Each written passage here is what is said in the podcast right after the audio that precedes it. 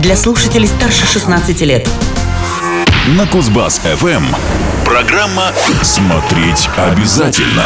Здравствуйте, в студии с новостями кино Елена Сорокина. Сегодня в программе фильм «Лед» установил абсолютный рекорд в российском прокате. Мартин Скорсезе покажет молодого Гая Юлия Цезаря. У последнего богатыря будет сиквел. Смотреть обязательно.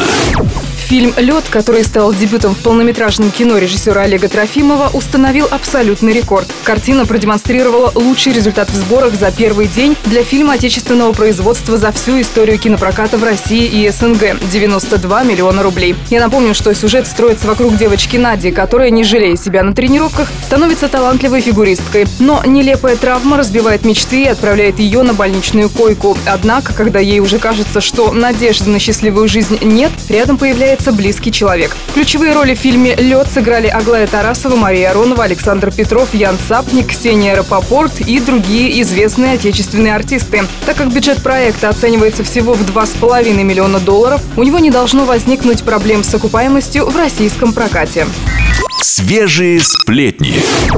Мартин Скорсезе намерен заняться созданием телевизионного сериала, действие которого будет происходить в Древнем Риме, в годы, предшествовавшие возвышению Гая Юлия Цезаря. Как сообщает издание «Гардиан», помощь ему в реализации этого проекта окажет Майкл Хёрст, автор сценария другого популярного шоу на историческую тему «Викинги». По словам последнего, Цезарь предстанет перед зрителями молодым человеком. Цитирую. «В кино он обычно человек средних лет, борется с политическими противниками, но ведь он был фантастически интересным и амбициозным, когда был молод моложе. Многие цезари пришли к власти, когда были молоды, и мы никогда не видели этого на экране. Это энергия, жизненная сила, культура, которой движут молодые люди. Конец цитаты. Сценарий пилотного эпизода шоу уже готов. Ожидается, что съемки стартуют в конце этого года или начале будущего. Я напомню, что Мартин Скорсезе ранее уже снимал фильмы об известных людях и отдельных исторических периодах. В ближайшем будущем.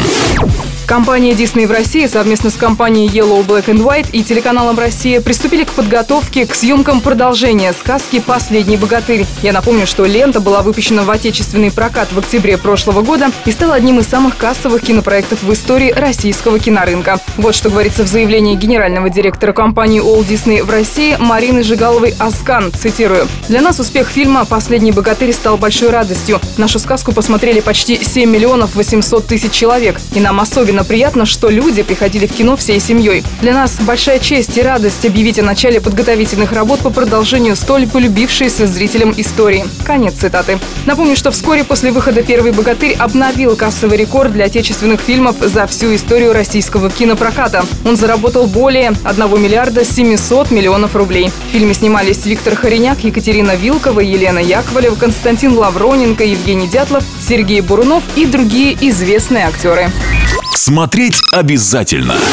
На сегодня это все новости кино. Программа подготовлена по материалам Киноньюз. Смотреть обязательно. Смотреть обязательно.